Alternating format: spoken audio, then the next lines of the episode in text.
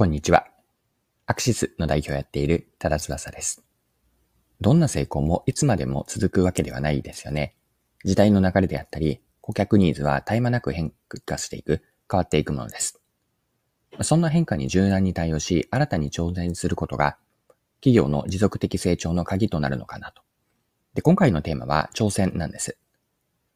常に進化をし続けるセブンの新店舗モデル、シップストア、SIP ストアですね。シップストアをご紹介し、過去の成功体験にとらわれず、新たな可能性を追求する方法について掘り下げていければと思います。ぜひ最後まで聞いていただき、ま、次の成功への道を切り開くヒントについて一緒に考えていきましょう。よかったら最後までぜひお付き合いください。よろしくお願いします。はい。過去の成功に甘んじず常に新しい取り組みに挑戦することが企業の持続的な成長につながる秘訣でしょう。そんな取り組みを行っている企業の一つがセブンアイ・ホールディングスなんです。セブンは既存のコンビニモデルにとらわれずに市場ニーズに応えるためのコンビニとスーパーを融合したような新しい店舗 SIP ストアを進めているんです。シップストアというのはセブンイレブンジャパンとイトーヨーカドーのパートナーシップに基づいて開発されており、売り場面積が約100から150坪、SKU、商品点数が5000点以上を想定していると。これがシップストアの特徴です。シップストアは高齢者や単身世帯、働く女性の増加に伴って消費の形態が変化する市場ニーズに対応することを目指しています。また、コロナ禍でお客さんの行動が変化し、1店舗のコンビニだけを利用するケースが増えたとのことなんですが、それに応じて品揃えを強化する方針のようです。従来のコンビニの概念にとらわれず、新たな可能性を追求する意欲的な試みなんです。シップストアについては IT メディアの記事でも触れられていたので、記事から一部抜粋をして、その狙いについて見ていきましょう。読んでいきます。セブンイレブンジャパンの商品戦略本部長である青山氏は、シップストアを開発する狙いについて、コンビニというのはこういうものだという思い込みを払拭したいと語る。例えば、これまでのコンビニは雑貨が弱いとされていた。電池が急に必要になったからコンビニで買おうといった緊急需要に対応するための品揃えをしてきたからだ。しかし、セブンでダイソーの商品を取り扱うようになったところ、普段使う何々を買いたいという目的外が増えたという。はい。以上が IT メディアの2023年4月12日の記事からの一部抜粋でした。それでは、このセブンの SIPストアの事例から、この後後半のパートに入っていくんですが、学べることを掘り下げていきましょう。成功体験は自信を持って前進する原動力となるんですが、過去のしがらみになっていく、過去の成功にしがみつくあまり、新しい挑戦や変化に対応できなくなることもあるんです。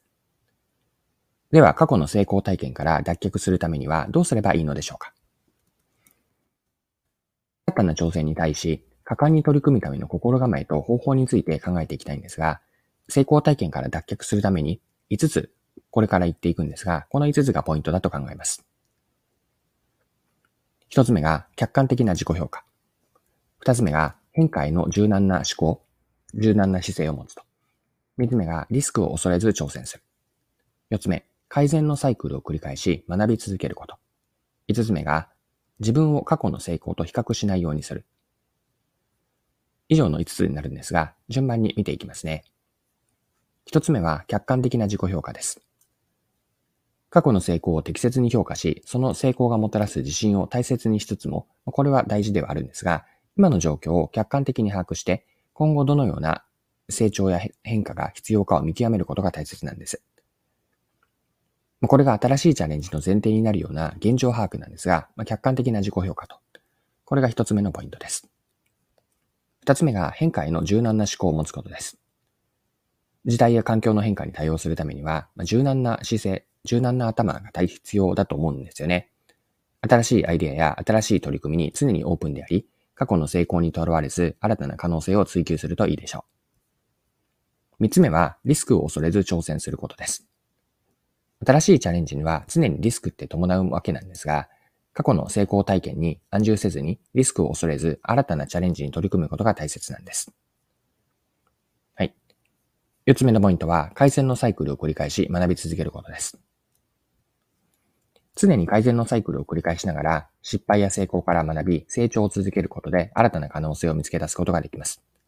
まあ、この学習すること、これはもう少し別の表現をすれば、好奇心を持つということですかね。常に目の前のこと、あるいは視野を広げて、他のことからも学び続ける姿勢、これは持っておくといいのかなと。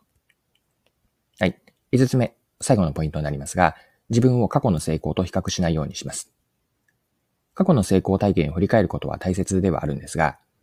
過去の成功と現在の自分を比較してしまうと、新たな挑戦に対する意欲って減ってしまうと思うんですよね。どうしても過去の成功が、こう、光り輝いて見えてしまうというか。まあ、過去の成功は、まあ、あくまで過去のものとして捉えて、まあ、現在と未来に焦点を当てることが重要だと思います。以上5つ見てきたわけなんですが、これらが過去の成功体験から脱却し、意欲的に新たな挑戦をするための心構えとか方法になります。新しい取り組みであったり、チャレンジが次の成功への道を切り開いてくれるのかなと。その時に今回見てきた5つですね。もう一度まとめとして言っておくと、客観的な自己評価をする。二つ目が変化への柔軟な思考を持つこと。三つ目、リスクを恐れず挑戦する。四つ目が改善のサイクルを繰り返し学び続ける。そして五つ目が過去の成功と今の自分を比較しないようにする。これらがポイントになります。